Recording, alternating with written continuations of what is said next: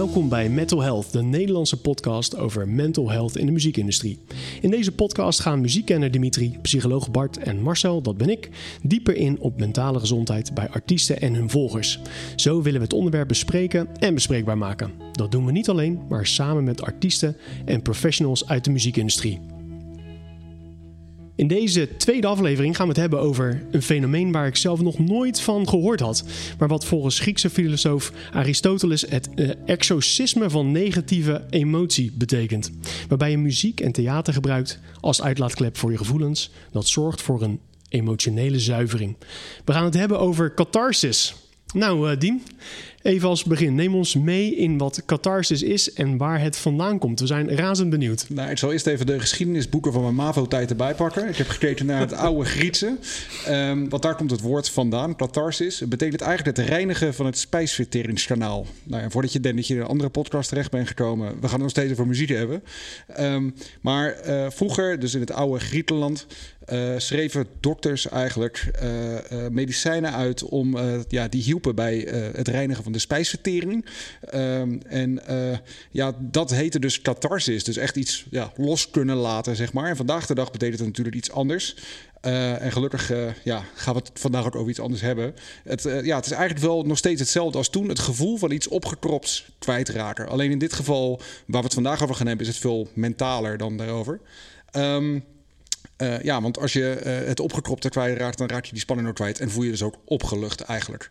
Dus het heeft wel echt een oorsprong. Alleen, ja, laten we het alsjeblieft over muziek gaan hebben. Want dat is, uh, vinden wij wel fijner. Het is wat net even Is wat fijner, ja. ja precies. ja. Dus eigenlijk wat je dus zegt, is, het gaat over een emotionele release. En dan toegepast op muziek. Nou ja, vroeger was het een fysieke release. En nu is het dus een emotionele release toegepast op muziek. Um, klopt het wel, want als je een beetje gaat onderzoeken... dat er best wel veel artiesten schrijven over cathartic werking eigenlijk. Of het hebben van catharsis.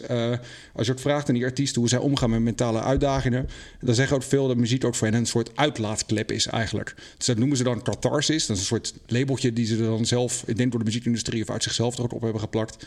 Um, en in andere woorden eigenlijk, of ik heb ook ergens gelezen, uh, the mere act of releasing the feeling from your head and your heart uh, is often the first steps to moving past it. Dus met andere woorden, als je het uit je, ja, je hoofd en je hart kan schrijven, dan kan je iets wat je dus hebt opgebouwd, uh, iets mentaals, uh, kan je daardoor het beginnen met het loslaten eigenlijk. Ja. En veel artiesten doen dat dus door het schrijven in, ja, in nummers. Um, en vaak hoor je dat dan ook in bijvoorbeeld, of echt heel letterlijk in lyrics. Uh, dus echt gewoon het, uh, ja, het verwerken van iets waar ze voorbij moesten. Maar sommige artiesten hebben dat ook niet zozeer letterlijk in hun lyrics, maar meer in melodieën of in een, ja, een, echt een heel nummer eigenlijk ja. om het te schrijven. Je hoort niet altijd uh, de de, de lyrics in sommige muziekstromingen nee, nee, nee. die wij uh, beluisteren. Maar dan krijg je wel een soort van intentie mee wat er ongeveer aan uh, emotie wordt uitgedrukt. Precies, zeg je voelt de release ja, dan ja, uiteindelijk.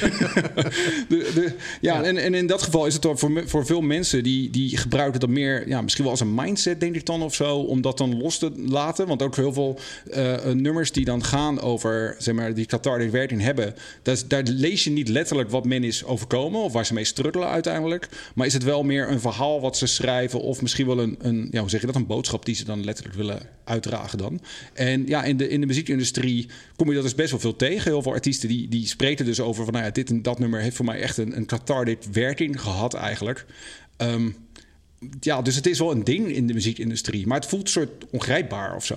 Ja, ik moet meteen denken aan gewoon van die singer-songwriters ook die op een kamertje zitten en inderdaad stukken gaan schrijven en dat als een soort van opluchting gaan ervaren en uh, uh, inderdaad die nummers als een uitlaatklep gaan zien voor hun zielenroerselen. En uh, ook, nou ja, ik denk hè, vanuit de psychologie weten we ook dat het heel gezond kan zijn om je bewust te worden en bewust te zijn van de gevoelens die je hebt um, en, en daar uiting aan te kunnen geven. Hè?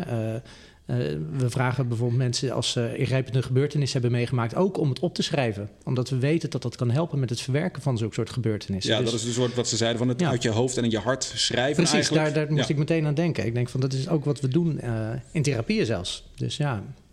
Maar, de, maar, daar doe je het meer in bespreken ervan dan, of ook het opschrijven ervan uiteindelijk? Ook het opschrijven ervan, absoluut. Ja, ja. dus kan je als uh, huiswerkopdracht geven of Zoiets. En wat, Ja. en, wat, en wat doet dat dan eigenlijk met, met mensen? Want natuurlijk hebben we het zo meteen over het verwerken van dat soort emoties met, eh, eh, eh, bij muzikanten. Dat vindt dan een weg in wat jij net zegt, die met in melodieën of in hele nummers of in, in, in de Teksten. van, van, van artiesten. Wat je zegt, Bart, is dat je, je doet oefeningen met, met, met mensen die je ook helpt om bepaalde. ehm, eh, emoties op te schrijven. En wat zie je dat daar, wat daaruit voortkomt? Is, is dat dan, eh, moet ik dan denken aan, aan, aan opluchting of herkenning of erkenning van iets wat speelt? Eigenlijk al, al die dingen. Je bewust worden van waarom voel ik me zo. Hè? Dus je gaat beter begrijpen waarom reageer ik nou zo verdrietig of zo boos op eh, wat er gebeurd is. En door het er ook in woorden, door de woorden aan te geven, wordt het ook vaak grijpbaarder. En kan je het ook makkelijker gaan delen met andere mensen. En ik denk niet per se dat dat eh, in de muziek altijd de primaire intentie is. Van ik wil dit per se delen met anderen. Soms is het ook gewoon iets van het moet er bij mij uit. Ja. Ehm, maar het feit dat je het dan gaat delen met anderen, hè, als je het in woorden omzet, is dat ook makkelijker. Maar is het dan ook de, de, de eerste stap, het opschrijven helpt al, maar daarna het kunnen delen met anderen, is dat dan een soort van een extra hulp dan of zo? Dat denk ik wel. Die Ja. dan soort, maar ook bewust op die manier binnen de psychologie opgebouwd is dan? Of maakt het niet uit, überhaupt het opschrijven? nee, je kan ook. Hè, je hoeft niet per se alles wat je opschrijft te delen met andere Precies. mensen om, om, om er eh, van te kunnen profiteren. Nee, Ja. dat, dat klopt. Je kan het ook gewoon puur voor jezelf doen. eh, en dat kan ook al heel veel opluchting en inzicht bieden. Ehm, ja, absoluut. Dus Ja. eigenlijk zeg je, het uiten van negatieve gevoelens is, is, is goed voor je. Ja, want eh, wat ik in de praktijk vaak zie eh, bij mensen die ik dan behandel, is dat ze ook vaak hun negatieve gevoelens heel erg eh, niet durven tonen. En zich eigenlijk schamen, bijvoorbeeld voor het feit dat ze zich zo verdrietig voelen. Of dat ze nooit hebben geleerd om boos te worden. Want mocht bijvoorbeeld thuis niet. Hè, want dan krijg je op je kop. Dus je moest maar beter netjes zijn en geen emoties laten zien. Dus dan is het juist des te belangrijker. En om uiteindelijk te leren dat emoties ook helemaal niet eng zijn of helemaal niet gevaarlijk zijn. Emoties komen en gaan. Ehm, Zijn het dan ook altijd opgekropte dingen? Om, eh, om welke reden dan ook? nou ja, dat, dat, dat, dat, vind ik interessant, want het, het, idee van opkroppen suggereert alsof het inderdaad een soort van fysieke substantie is die je in je spijsvertering in zijn kanaal komt wel ergens vandaan. Ja. Maar dat, dat is niet wat emoties zijn. Dat zijn gewoon meer. eh, emoties zijn in de basis zijn het soort reacties van je lijf om in actie te komen. Mhm. Het is altijd een aanzet om iets te gaan doen. Bij verdriet is dat bijvoorbeeld je een beetje te isoleren en je wonden te likken. Bij eh, angst is het om weg te rennen. Bij boosheid is het om te gaan vechten. Mhm. Dus in de basis zit er een soort lichamelijke reactie Ja, om fight or flight. ja, goed voor jezelf te gaan zorgen, Ja. uiteindelijk. Ehm, eh, en het feit dat je dan daar niet eh, bij stil zou mogen staan, zeg maar, hè, wat sommige mensen die ik dan zie nou ja, geleerd hebben, eh, dan is het des te belangrijk dat je leert van die emoties zijn gewoon heel gezond. En het, is niet iets om je voor te schamen. En soms is het juist ook heel begrijpelijk waarom jij je zo voelt. Ja. En ik denk dat heel veel muzikanten ook zullen, hè, die worstelen bijvoorbeeld met eh, nou ja, gevoelens als eh, somberheid of depressie of angstproblemen, dat ze zich ja, door het schrijven van die muziek misschien wel bewust te worden Mhm. en ook een, een, een soort voorbeeld kunnen zijn voor andere mensen van hé, hey, ik worstel hiermee. Ja. En deze emoties, eh, misschien herken jij dat ook wel. Nou ja, ik denk dat, dat, heel veel artiesten, eh, dat het in een soort van, hoe zeg je dat, subconscious on- onbewustzijn, zeg maar, in hun lichaam zit of in hun hoofd zit dan. En door het uit zichzelf te schrijven, dat ze daardoor pas in één keer het herkennen of denken van, oh, wacht even, Ja. dit zit dus in me, zeg maar. Ja, ja. Ja. spiegel. eh, Ja, ja. nou, ik blijf een beetje op dat het zit in me hangen. Eh, maar ze- zeker. En eh, hè, als je je emoties probeert weg te stoppen, daarvan weten we dat dat gewoon op een gegeven moment toch ook ja, negatieve gevolgen kan hebben. Gewoon Mhm. voor, je, voor je mentale gezondheid. Ja. En, en wat ik me daarin in, in afvroeg, hè, wel, je, je zei net even over, je had het over opkroppen. Ja. Eh, eh, eh, het voelt ook heel erg alsof je een soort, ja, we hebben het ook over, over release. Een soort van het opkroppen van allerlei gedachten of dingen eh, die in het verleden zijn gebeurd, die je nooit een plek hebt gegeven, wat dan op een gegeven moment dus die release krijgt. En die release, nou, dat voelt dan in één keer als iets heel heftigs. En wat ik me daarin afvroeg van, eh, en wij zitten natuurlijk ook een klein beetje in eh, de wat, eh, wat hardere muziek die we, dan, Ja. die we dan graag willen luisteren. Is het dan ook per se gelinkt aan, aan agressie of wat? hoe, hoe, dat, dat is een beetje een soort aanname die ik, die ik doe. Ehm, het is negatieve emotie, het moet eruit. En dat komt met een dusdanige heftigheid Waardoor ik denk van, hé, hey, maar is dat dan niet alleen maar overdreven heftig? Nee, niet, sorry, niet overdreven heftig, maar gewoon behoorlijk heftig en, en, en agressief. Oké, dus je bedoelt te zeggen hè, van, uh, dat catharsis uh, ja, ook kan leiden tot een uh, soort agressieve outburst, als het ware. Hè? Precies. Um, en dat is wel iets wat. Uh, dat is wel interessant, want er is eigenlijk is er in psychologisch onderzoek heel veel aandacht besteed aan die catharsis-hypothese, zoals ze dat noemen. juist in de context van agressie. Uh, en eigenlijk was het het aloude idee van dat mensen soort, nou ja, met hun emoties een soort stoomketel zijn. En dat die op het, uh, op het gasfornuis staan. En dat het heel belangrijk is bij catharsis dat je dan nee, dat ventiel er, uh, eruit trekt. En dat dan alle stoom eruit kan komen. Maar dat suggereert eigenlijk in die beeldspraak ook een beetje van. Emoties kunnen op een gegeven moment ontploffen en overweldigend zijn en super heftig zijn. En mensen kunnen daardoor ook heel agressief worden. Nou, wat ze hebben onderzocht is eigenlijk dat in die zin, als je echt uiting gaat geven aan die agressie. Dus ze hebben bijvoorbeeld mensen gevraagd om uh, met een hamer spijkers in een boomstam te gaan tikken. Uh, of uh, te gaan boksen bijvoorbeeld. Nou, dat, dat is eigenlijk iets wat je eigenlijk alleen maar agressiever maakt. Ja. En dat is niet iets wat leidt tot een soort opluchting.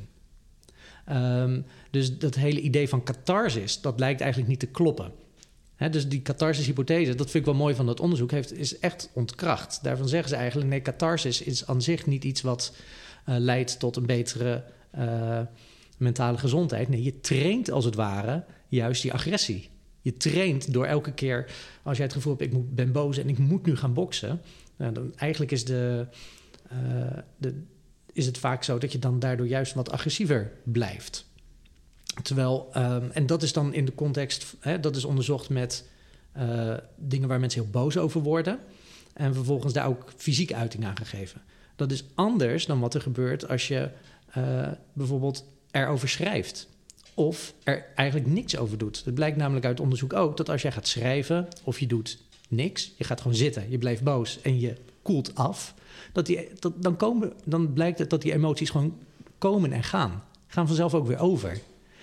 Dus het is niet zo dat je op een gegeven moment de, uh, dat er een ventiel uit moet en dat er dan allemaal emoties gaan stromen en dat je dat, daar dan uiting aan moet gaan geven en dat dat dan een soort primal scream of een soort cathartisch release is. Nee, zo werken mensen niet. Emoties zijn er, die komen en als je erbij blijft en accepteert, nou, ik ben nu gewoon mega geïrriteerd.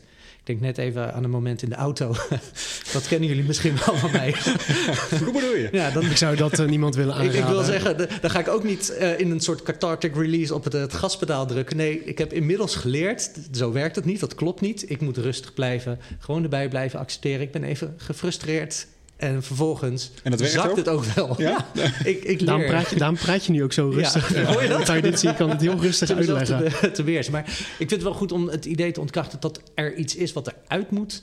Uh, en, uh, want dat maakt mensen vaak ook heel erg bang voor bepaalde emoties. Maar het, het, het, het nou ja, grappig is het verkeerde woord, maar ja. uh, de algemene aanname is dat dus wel. Dus het, het, het ja. opkroppen, iets moet eruit, zeg maar. Zo, Daar wordt in de algemene nou ja, taal, maar gewoon in de algemene zeg dat, volksmond wel zo Precies. over gesproken Precies. natuurlijk. Maar eigenlijk is dat dus nee. niet zo. Nou, het is vooral dus onderzocht met als je erop als je het echt fysiek om gaat zetten in fysieke agressie, zeg maar, ja, ja. Dat, dan, dan is er geen release. Maar terwijl als je erover schrijft, of misschien deelt met anderen, misschien erover zingt, uh, dan kan het juist ook heel erg opluchtend werken. Of kan je misschien zelfs wel. Er is ook heel interessant onderzoek wat laat zien dat als jij um, uh, bijvoorbeeld naar bepaalde muziek gaat luisteren, die, uh, hè, naar metalmuziek, dan blijven mensen wel heel erg geactiveerd. Hè? De hartslag blijft dan langdurig hoog.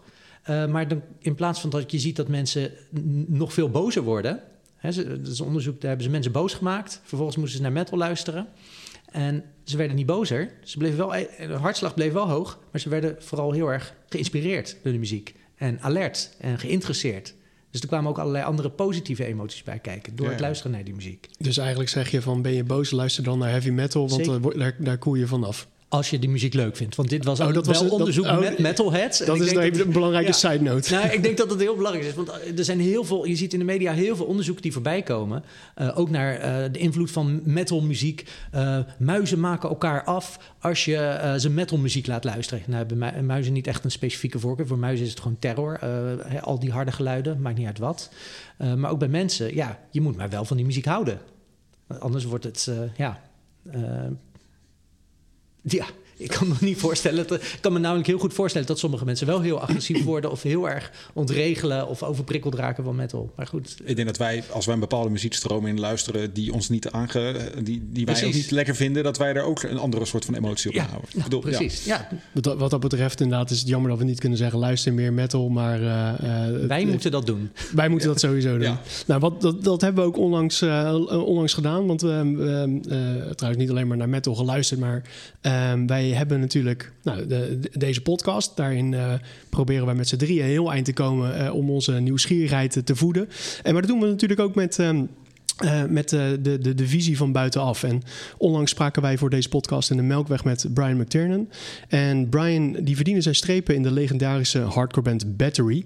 En heeft een carrière als, een, uh, als producer. En een carrière waar je je vingers bij kan aflikken. Want ehm, hij heeft behoorlijk wat topalbums van zijn hand laten komen. En met zijn nieuwe band Bewell um, toerde hij pas door, door Europa. En voor Metal Health deelde hij zijn ervaringen met de issues die hij had op, op op uh, mentale gezondheid en de manier waarop hij in zijn nieuwe band een manier geeft om zijn uh, emotie te verwerken. Iets wat hij dus blijkbaar bij andere bands niet kon. En dit is wat hij zegt over de cathartische werking van zijn lyrics. And then my other fear was that people would find the record depressing, where for me it actually was this really hopeful like saying things that you're have been buried deep inside for so is so cathartic and beautiful in some ways.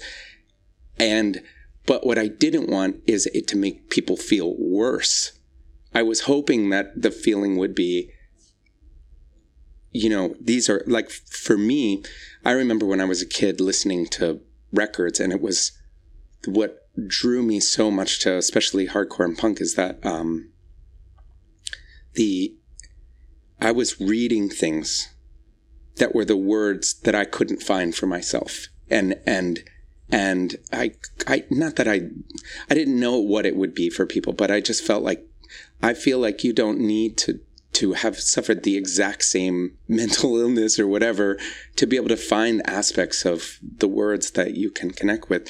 And then the best thing that came of the record is that all of a sudden came out. I remember like confessional was the one I was kind of most worried about, and that came out, and the response was just so beautiful and touching, and everybody saw it as a positive, and it's like it it, it was like so many people have said to me like I have felt this way for so long. It's so nice to know that I'm not alone, and it's like and I don't know. In some ways, it's like I feel like my daughter see, knows me better. I feel like I don't. For the first time in my life, I feel like I am not a fraud. Al dus Brian McTiernan. In het hele interview zegt hij dat er dingen diep verscholen in hem zaten. En dat hij pas nu uh, een plek kon geven aan uh, depressie, aan zijn gebrek aan eigenwaarde en uh, trauma's uit het verleden. Waaronder hij heeft ook een tijd lang is hij opgesloten in een, in een kliniek voor, voor mental illness. Um, en, en wat hij net ook aangeeft, um, hij vindt daar wel dus een weg om om te gaan met zijn emoties uh, uh, in zijn muziek. Dus hij, hij is zich daar heel erg, heel erg bewust van. Maar zijn er ook bewezen effecten van, uh, van cathartische werking? Ik denk dat je dat aan mij vraagt, Mars. Ja, ehm, dat klopt, Bart. ja, dank je. dank je. nee, absoluut. we weten eigenlijk dat, ehm, nou ja, laat ik zo zeggen, onderzoek naar muziek en de effecten daarvan uh, en de, de, de effecten op hoe wij omgaan met onze emoties staat in zekere zin nog wel in de kinderschoenen. Hè, dus de, dat zijn vaak uh, onderzoeken met heel kleine groepjes. En zeker als je dan nog het specifiek wil toespitsen op bijvoorbeeld uh, metalmuziek. dan zijn het nog kleinere groepjes, want het is nou eenmaal ook een, een, een soort niche. niche. Ja. Um, maar kijk, muziek wordt ook heel veel in het onderzoek gebruikt om emoties te induceren en, en, en te reguleren. Hè, we, maar, we zetten stukken Prokofjev op om mensen in een bepaalde uh, negatieve stemming te brengen. Uh, dus we weten gewoon dat muziek een heel krachtige manier is. Sorry, om... Prokofjev. Sorry, even voor, de, voor de gemiddelde luisteraar die eh, mijn, eh, mijn, mijn IQ heeft. Eh, ja, eh, dat is een, een, een, een, een, componist. Die, eh, eh, is dat van Peter en de Wolf? Misschien, ik weet het niet eens, joh. Joh, ik, ik zit ook maar een Misschien beetje ligt- duur, duur te doen. misschien- misschien, misschien ligt het aan mij hoor, maar eh, goed. Ik hoop dat er een paar mensen die, eh, die blij waren dat ik deze vraag stelde. En ook blij zijn met dit fantastische antwoord. You got me, man. maar er zijn dus. eh, maar nee, kijk, we weten gewoon dat muziek is, een, is gewoon een, echt een belangrijke, als het ware, manipulator van, van, van ons gevoel. Want het, werkt volgens mij echt heel direct op ons zenuwstelsel en maakt dat we eh, onze emoties. eh, eh, kunnen reguleren. En ik denk ook dat dat, als je kijkt naar alle onderzoeken, dan zie je ook dat dat een van de meest genoemde reden is waarom mensen muziek luisteren. Om in een bepaalde toestand te komen. Ook om je op Of te peppen. Precies, Ja. om je op te peppen voor een, voor, voor een wedstrijd. Of om je verdriet ook als het ware een beetje te kunnen delen hè, met anderen. Om, om, als, nou ja, ik weet niet hoe het met jullie zit, maar soms zet je gewoon specifiek ook eh, droevige muziek op, omdat dat een eh, ja, bepaald soort gevoel bij je eh, oplevert. En het kan dan, hoe wrang dat ook klinkt, het kan dan soms heel fijn zijn om je daar door het opzetten van die muziek verbonden te voelen met zo'n singer-songwriter die dan ook zegt van ja, het, het leven is gewoon soms super ingewikkeld en Mhm. Ik weet het ook allemaal niet. Ik rommel ook maar wat aan als Mhm. het ware. Ja, Ja. ja. precies. En, en, en je gaf aan, eh, eh, eh, we hadden het net heel even over, over, over, de, over, de re, over de release die we, eh, die, we, die, we, die we zien en die we dan blijkbaar prettig vinden. Ehm, eh, of we, ik, ik heb het dan niet Ja. per se over mezelf, maar ook gewoon wat we net in, in het verhaal van Brian hoorden. Dat ik daar de, de aanname kan doen eh, dat, daar, dat daar nog meerdere artiesten in zijn. Ja. Maar ik kan me ook voorstellen dat op het moment dat dat je manier is om ehm, nou, te, te kopen met de dingen die, je, eh, die je hebt meegemaakt, dat je bijna ook je soort van. Dat het bijna je, je training wordt. Hè? Dus dat, dat Ja. eh, Ja. eh, laat ik mijn negatieve gedachten opwekken om, om, en ergens verwerken, waardoor het een, een soort een negatieve gewoonte wordt. Is, is, is dat een, is dat een afhan- aanname? Een afhankelijkheid. Afhankelijkheid, ja, precies. Ja. Een soort verslaving, hè? Ja, Ja. ja. Ja, en dat lijkt me ook wel lastig om dat dan soort van vol te houden. Maar tegelijkertijd, nou ja, naar Brian hoort, die, die heeft nogal wat meegemaakt natuurlijk vroeger. En, en heeft daar ook nu pas met deze band pas een manier gevonden om dat te uiten. Omdat met, ja, wat hij ook, dat hoor je in de rest van het interview ook van, eh, in de vroegere hardcore bands ging het vooral over, nou dan voelde hij zich ook minder goed. En dan was het vooral, ja, noem het even stoere praat wat hij had dan. Wat natuurlijk ook een klein beetje in die tijd bij die band hoorde. Maar Be Well heeft hij uiteindelijk nu iets gevonden waar hij dat wel kan uiten. Maar het lijkt me ook wel lastig eh, eh, ja, als muzikant van moet je dat dan op gaan zoeken of zo? Moet je constant in je, ja, noem je dat, in je, in je negatieve emotie zitten dan om dat te reguleren, om Ja. dat dan uit te brengen? Ja. Kan je dat wel elke avond? Ja. Kan, kan je dat wel elk nummer? Wil, moet je dat ook wel willen, zeg maar? Bij, mij- bij mij komt naar boven van hè, dat je eh, in de veilige eh, omgeving van een oefenruimte bijvoorbeeld, of in je, van waar je zo'n nummer schrijft, dat het heel fijn kan zijn om die emoties ook even te kunnen uiten en, en te kunnen ervaren. Ik denk ook wel dat het belangrijk is om. eh, hè, dat er gevaar, gevaar kan zitten dat je het alleen maar daar doet. Mhm. En dat jij bijvoorbeeld wel issues hebt in je dagelijks leven.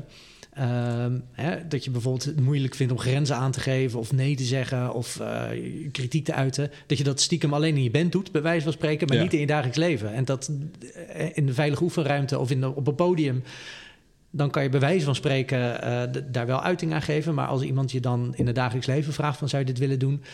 Of die gaat over een grens over dat je het dan heel ingewikkeld nog blijft. Ja. Hè, dus ik denk ook dat het... het is wel een eerste stap, denk ik. Ja, Ehm, nou, dat komt ook wel. dus, eh, maar ik zou willen zeggen daarmee van beperk het niet tot alleen daar, zeg maar. Dat, dat- ik denk dat dat belangrijk is. En ik denk ook niet dat dat, eh, zeker niet hoor, het is- dit- en dit staat helemaal los van Brian natuurlijk. Ehm, dus het is wat algemener. Nou, maar die zegt het ook natuurlijk. Hè? Want ik bedoel, met Brian hebben we ook eh, met interview bijvoorbeeld ook gesproken over van joh, je kan dit wel zingen, maar kan je dit wel zeggen ook dan? Toen zei hij ook van nee, ik kan het eigenlijk Ja. door het op te schrijven en het te zingen, maak je connectie en dan komt het aan. Ja. Maar ik kan dit niet, hij had het niet kunnen vertellen aan zijn vrouw en zijn dochter, zeg maar. Maar door het te zingen komt het nu in één keer eruit, zeg maar. Ja, dus het is inderdaad wat jij eerder al zei. Het is eerder een soort eerste stap in de verwerking en het dan te gaan delen. Ja. Maar ja, dan moet je het wel een soort van doorpakken. Even heel Precies. zwart-wit Ja, gezegd. ja, dat is het. In de rest van je Ja. leven of in de rest van je bestaan. Ja, ja. Wat denk wel lastig is uiteindelijk. Nou, Ja. dat kan heel lastig zijn. Ja. En tegelijkertijd dacht, moest ik ook denken aan eh, wat je net zei: van wordt het niet een soort negatieve gewoonte? Of, en jij zei volgens mij, Diem, van kan je het ook nog blijven oproepen, Ja. avond na avond? Ja. Dat, dat, dat, daar zat ik in de voorbereiding ook wel over na te denken. Hè? Van zo'n zo'n de la Roche van Rage Against the Machine. Avond na avond, fuck you, I won't do what you tell me. eh, en, en maar weer achter elkaar. Ja. Op een gegeven moment, wanneer... eh, is het nog sincere en oprecht en komt het nog echt vanuit je tenen? Of Nou ja, op- ben je er een beetje op afgestompt? En Ja, je, ja, precies. Wor- Wordt het niet een soort van monotoon voor je eigen emotie dan, zeg maar, Precies. om dat dan te uiten? Ja. Voor het publiek is het elke avond, hè, eh, die ziet die band één keer... en is het te gek om helemaal daarop los te gaan. Maar als muzikant zelf eh, kan op een gegeven moment ook de emotie misschien wel weg... eh, Ja, maar ik kan me ook voorstellen, Zakken. als jij in die emotie met een optreden bijvoorbeeld zit... en de eerste avond of de tweede avond, derde avond... krijg je telkens hele goede reacties op, op dat. eh, maar bijvoorbeeld, je hebt een keer een avond dat je totaal geen reactie krijgt... om die cathartic werking op het podium op te roepen. Hoe ga je daar dan mee om? Ja. Ik bedoel, Ja. dat, dat, als je daar ook behoefte blijft aan hebben... om dat te, te voelen, zeg maar... Ja.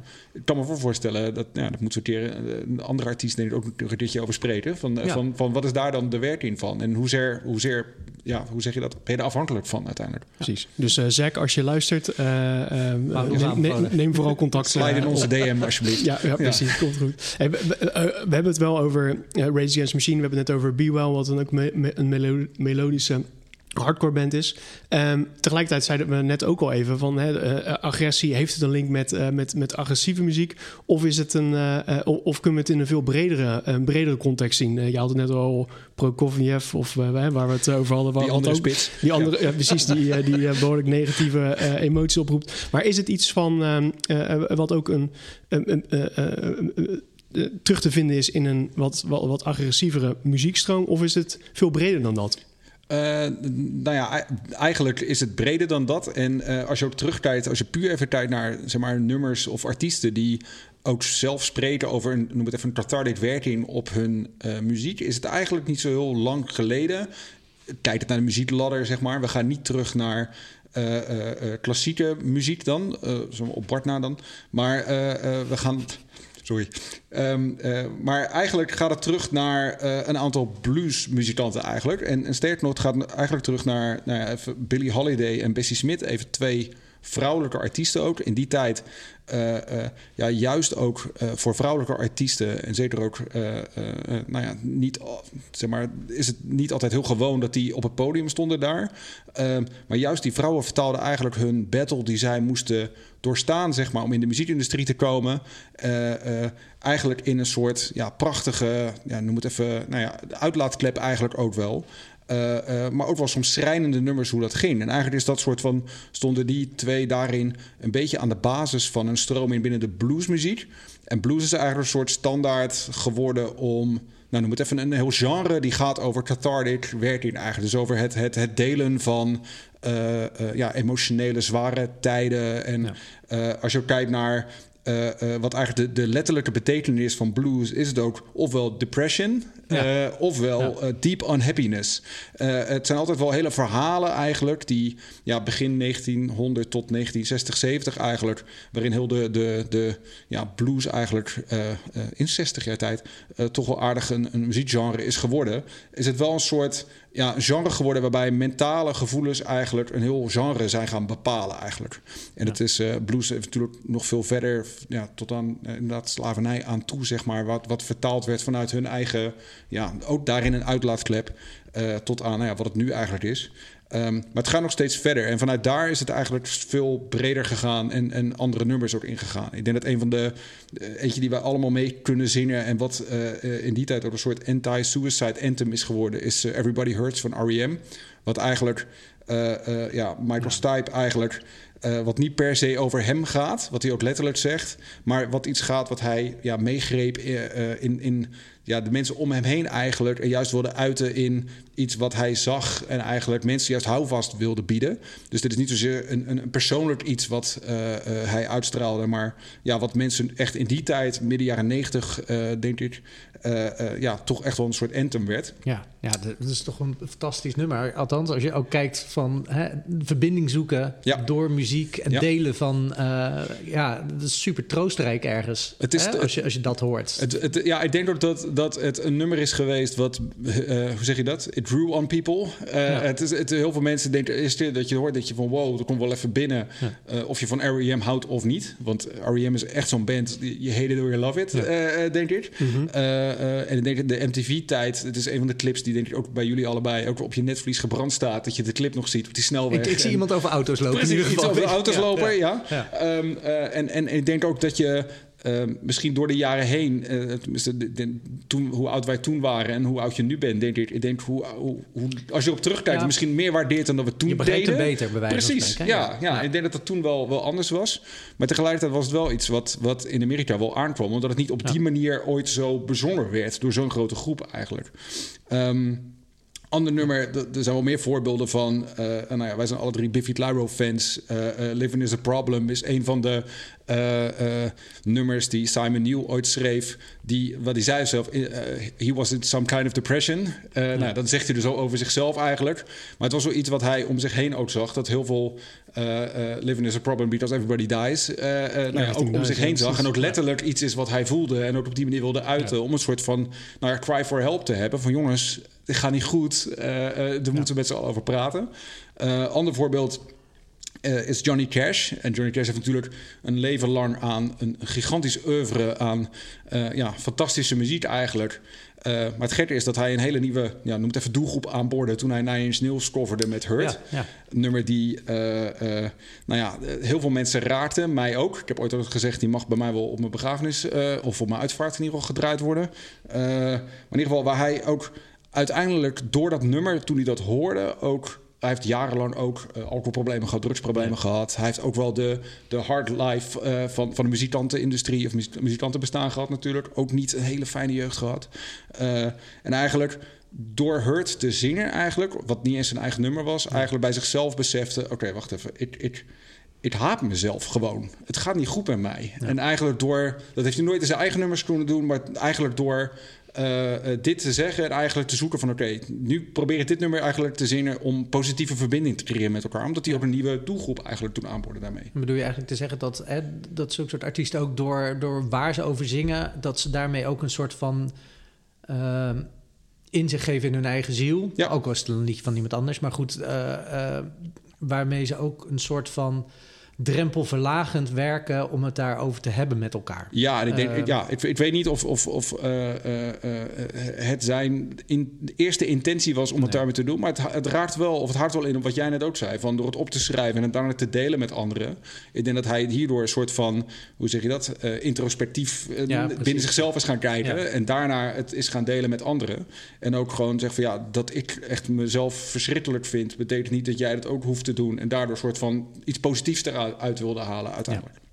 Dus nou ja, uh, andere voorbeelden die ik nog kon vinden was ook Green Day's doorbraaksingle, Basket Case.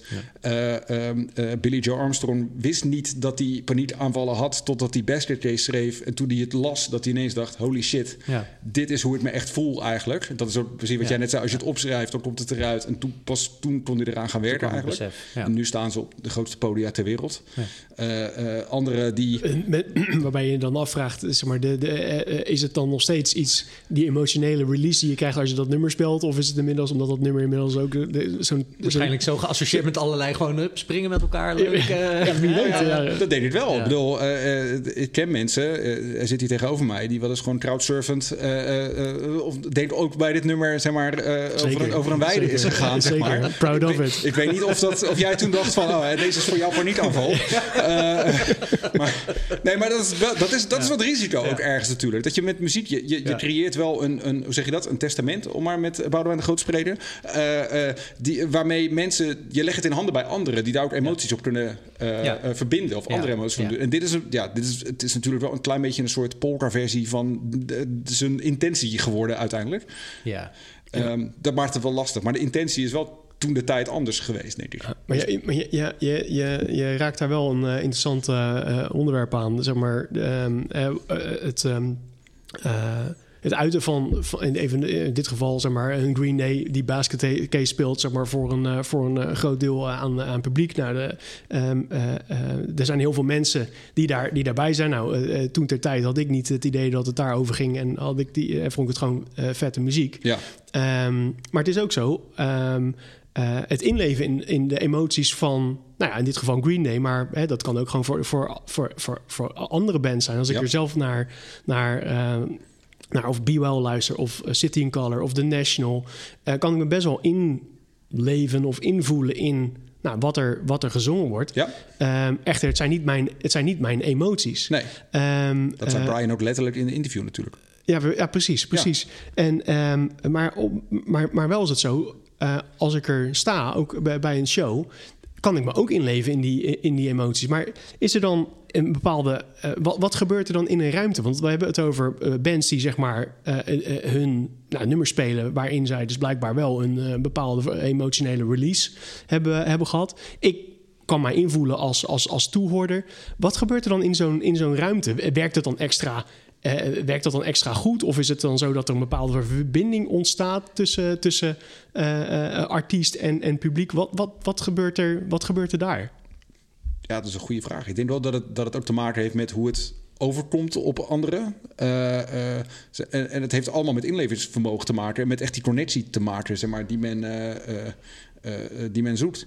Nou ja, ik denk ook dat, ik, dat je... Uh, ik, ik, moest even denken aan... Uh, wij zijn eens een keer naar James Vincent Morrow geweest in de Caprera. En daar zat iedereen te huilen, uh, zeg maar. Van alle Inclusief emoties. jullie. Ja, ja, ja, Bart, ja, Bart. Zeker, Ja, echt tranen met uiten. Ja, ja nou, en zeker. Uh, en ik denk ook dat dat juist het mooie kan zijn. Dat je, Ja. je het, het, het was ook echt die verbinding die je dan voelt met elkaar. En dat kan voor elk type emotie zijn, als het ware. Ook... Uh, dat vind ik altijd het mooie van de moshpit. Het is aan de ene kant super agressief, maar het is ook echt iets wat enorm verbindt en verbroedert. Ja. Uh, om om uh, los te gaan op die muziek, de, de, de, de, de energie te voelen. En ik denk ook zeker dat ik absoluut niet boos ben om dezelfde dingen als waar die, die, die, frontmannen en vrouwen over schreeuwen. Maar ik heb daar mijn eigen verhaal bij en ik kan daar mijn eigen nou ja, hè, uh, snelweg uh, verhalen. Ja. Uh, het, is ook het is ook regulatie van emoties. Nee, je reguleert ja. het met elkaar. Ja. Dat, dat is, eigenlijk is dat, dat misschien wel wat, wat nu bij me boven komt. Van je reguleert met elkaar. Van het is oké okay om, om je gekwetst te voelen, daar boos over te zijn. En dit ga, iedereen heeft dat. We springen tegen elkaar op, we rapen elkaar weer op. Dus er zit ook echt een enorme sens van. Community. Het is community, Ja, het is menselijk uh, en het is oké okay om je zo af en toe nu, Ja, maar nu is dit denk ik het wel, en dat hebben wij denk ik ook wij als uh, moshers onder elkaar ja. uh, ook wel meegemaakt dat er wel nog tegenwoordig ook een verschil is in, het, in de genres waar wij heen gaan tussen moshpit en moshpit eigenlijk. Want je hebt ook wel echt slam moshpits en echt body slam dingen waar niet naar gekeken wordt. Dan gaat het gewoon om Rukzichtloos rammen. Rukzichtloos, uh, zeg maar bladsportachtige uh, kids. terwijl inderdaad... We're getting too old for that. Echt, ja, heel erg. Ja, sorry.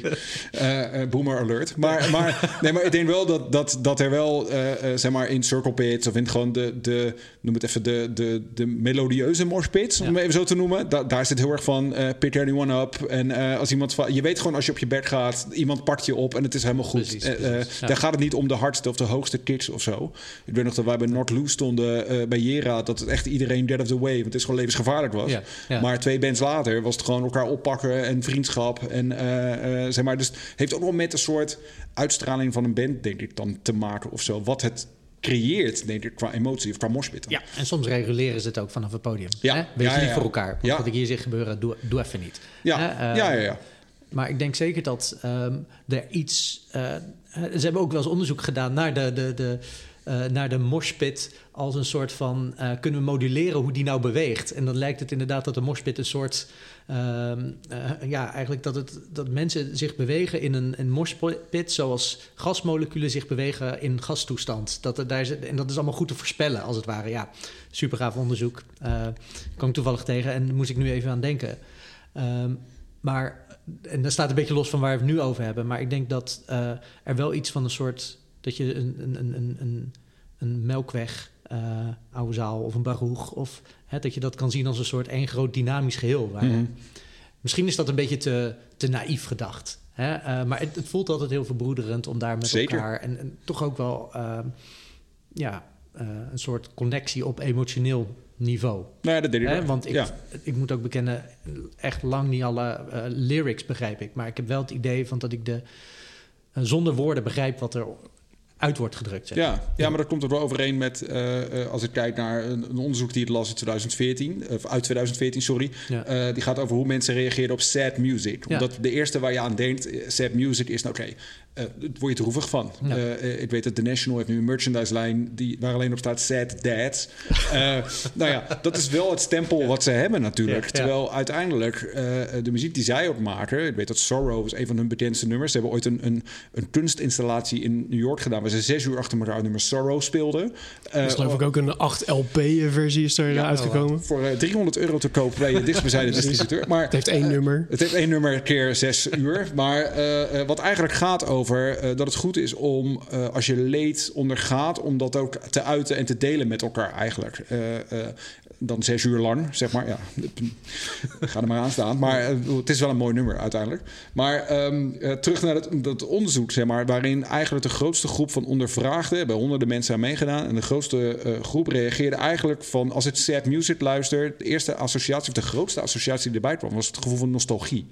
Dus toch wel een soort, ja, we zeggen het, weemoed uh, uh, gevoel ja. eigenlijk. En ik denk dat ik dat, ik vond het voor mezelf zeer herkenbaar, uh, zeg maar, daarbij. Dat je toch wel teruggrijpt naar niet zozeer grijpbare herinneringen, maar wel een bepaalde state of mind of gevoel in je onderbuik die je denk ik had.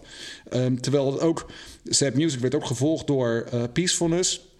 Uh, tederheid en over verwondering eigenlijk. Dus dat opent ook wel je, ja, je bovenkamer, ja, ja. uh, uh, zeggen wij Rotterdammers, zeg maar, om verder te denken aan ja, iets hoopvols eigenlijk. Ja. Dus het heeft ook wel iets, iets moois eigenlijk. En nou ja, hetzelfde gevoel onderschrijft ook dat sad music ook dus een soort catharsis voor luisteraars zou betekent. Dus dat geeft dus ook aan dat het dus de muzikant heeft dus een bepaalde cathartic werking. Nou ja, Mm -hmm. in de psychologie, zeg maar, wat het dan ook is. Emotieregulatie. Laten we het dan andere, per, per, bij deze noemen we het even anders. Ja. Um, maar dus ook dat door te luisteren, hoeven ze dus zelf niet, nou, wat Brian dus ook zei, wat jij net ook zei, Mars, in die emotionele rollercoaster te zitten. We hoeven niet allemaal in een depressieve staat te zijn, of een gevoel van depressie te hebben, of om toch wel een connectie te hebben op de een of andere manier. Of in ieder geval om daar ook doorheen te gaan, zeg maar. Ja. Um, dus daarbij zorgt het ook voor, nou ja, verbinding eigenlijk. Dus precies wat jij net ook zei, van een, wat een morspit in feite ook is. Het zorgt ja. ook voor, nou ja, misschien wel een helende werking ja. bij mensen. Dat vind ik best wel mooi eigenlijk. Nou, zeker. Ja. ja. ja. Dus emoties zijn goed, mensen. Emoties zijn goed. Emoties zijn goed. Nou, dat is ook wel een, een, een, een mooi, mooi om heel even ten slotte terug te stappen naar, uh, naar Brian. Uh, we vroegen, vroegen hem namelijk aan het einde van het, uh, van het interview naar wat laatste woorden aan de luisteraars. En toen kwam er best een mooi stuk naar boven over hoe zonde het is als je zaken in jezelf wegstopt en verborgen houdt voor anderen. Eigenlijk waar we het net eigenlijk, nou, tijdens de hele show over, over gehad hebben. en ook zelfs voor de mensen die, uh, uh, die het meest lief hebt uh, en die jou het meest lief hebben. Laten we even luisteren. Any words of advice to all of our listeners out there in regard to the topic of mental health in the music industry, regardless if you're a fan or you're part of the community or you're an artist yourself? I would say the biggest mistake I made in life was hiding things about myself from the people I loved. I think that, you know, you you if if you suffer from mental illness you were born that way. It wasn't something you decided to do. And if the people in you know in your life can't see you and love you for that find people. There are people that will. And i think that you know i think a lot as a parent about my daughter and how i i think i think looking back at the kids I grew up with and how many of them that I now know had mental illness, had an eating disorder, had been raped, were abused, and hid it from everyone in their life, even people that, you know, I mean, or continue to hide it now.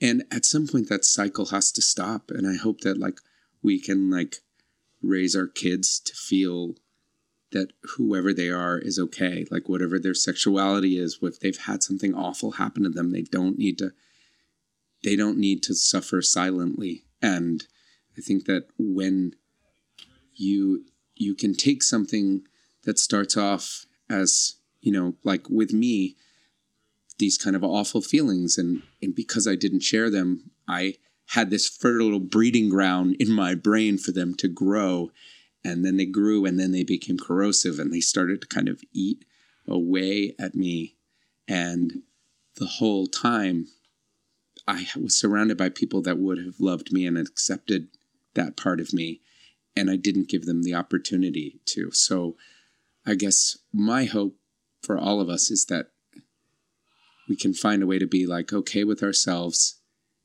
and warts and all, you know, because none of us are perfect. And and I think that, you know, we live in a time of, you know, photoshopped this and curated social media profiles and it's pretty easy to start to feel like wow everybody is happier than i am it's really not that way, you know? And I think that this experience of Be Well and connecting with people has really opened my eyes to like how many people are struggling. And, and in some ways it makes me happy to, to know that because it's, it, it makes me feel less alone. But it also makes me sad that there's so many people that have spent so long feeling bad. Wat we hierin horen is een mooi stuk met behoorlijk wat kwetsbaarheid. Uh, het verwerken van heftige emoties in muziek biedt in ieder geval Brian uh, een oplossing en zorgt ervoor dat mensen en dierbaren, wat we, net al zeiden, hem in ieder geval beter begrijpen. En um, ja, wij kunnen alleen maar de aanname doen dat het voor meerdere artiesten het, uh, het geval is.